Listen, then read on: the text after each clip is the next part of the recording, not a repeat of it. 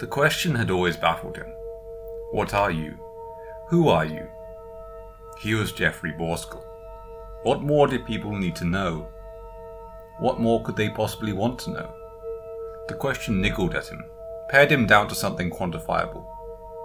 He supposed that what people wanted was something judgeable. People didn't like mysteries, especially not mystery people.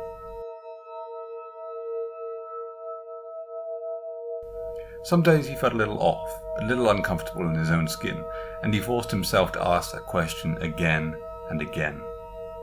He would pull that same expression the people pull while trying to discern him. A look that fell somewhere between bewilderment and disgust. They seemed to have the feeling of observing a strange and unnatural hybrid creature.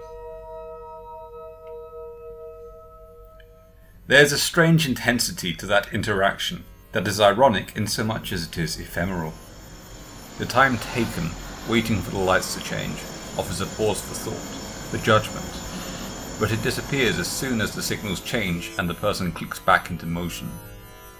Once perturbed by a foggy, unlit side road of meaning, they are reassured by the straight track towards sanity and normality.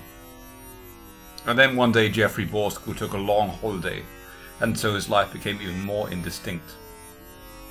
He had voluntarily vacated his job and responsibilities for a temporary period, carelessly jumped into the void, cheering and yelping, while simultaneously tied to a guide rope. He had set out on a venture both unwise and unbrave. He wondered how his co-workers would judge him and wondered why he cared. He was beginning to put more emphasis on what appeared to matter to other people than what actually mattered to him, and had even started to question whether what mattered to him was as important as what mattered to other people. He was taking note of the distorted and undulating reflection of an ocean swell as if it was as significant as its true reflection in the looking glass.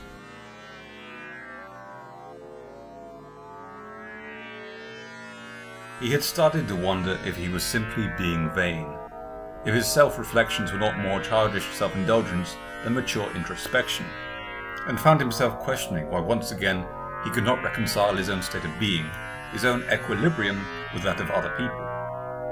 Why did he always find such a disconnect with others? Why did their sly words and judgments not matter to him, when he derived a significant sense of self with what they thought of him?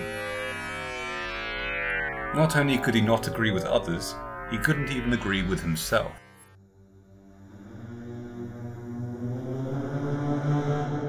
After a couple of weeks of vacationing, he had already reached his aesthetic limits. He found that he could no longer derive a sense of satisfaction from lazily meandering through the streets and soaking up the atmosphere like a dilettante sponge. He had decided to call it quits with his avenue of self adventure and to, without dignity or poise, ascend the rope back to reality and his job.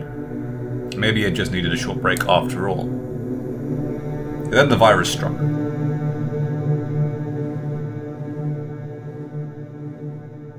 It knocked him down for two weeks such that he could not lift the finger necessary to text his boss and cut short his break. It battered him inside and out.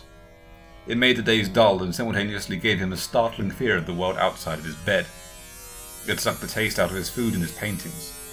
It borrowed his identity and then threw it into a skip fire, and when the virus passed and he could retrieve the mask of his being, he found it warped and splintered. He found that he, in fact, had no singular being at all. It had smashed the illusion that all his insecurities and gripes and machinations had been struggling all his life to construct.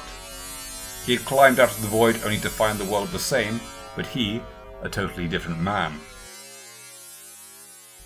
Even if he had wanted to return to his job and his life, nobody would have recognized him. And besides, it was no longer his life to live.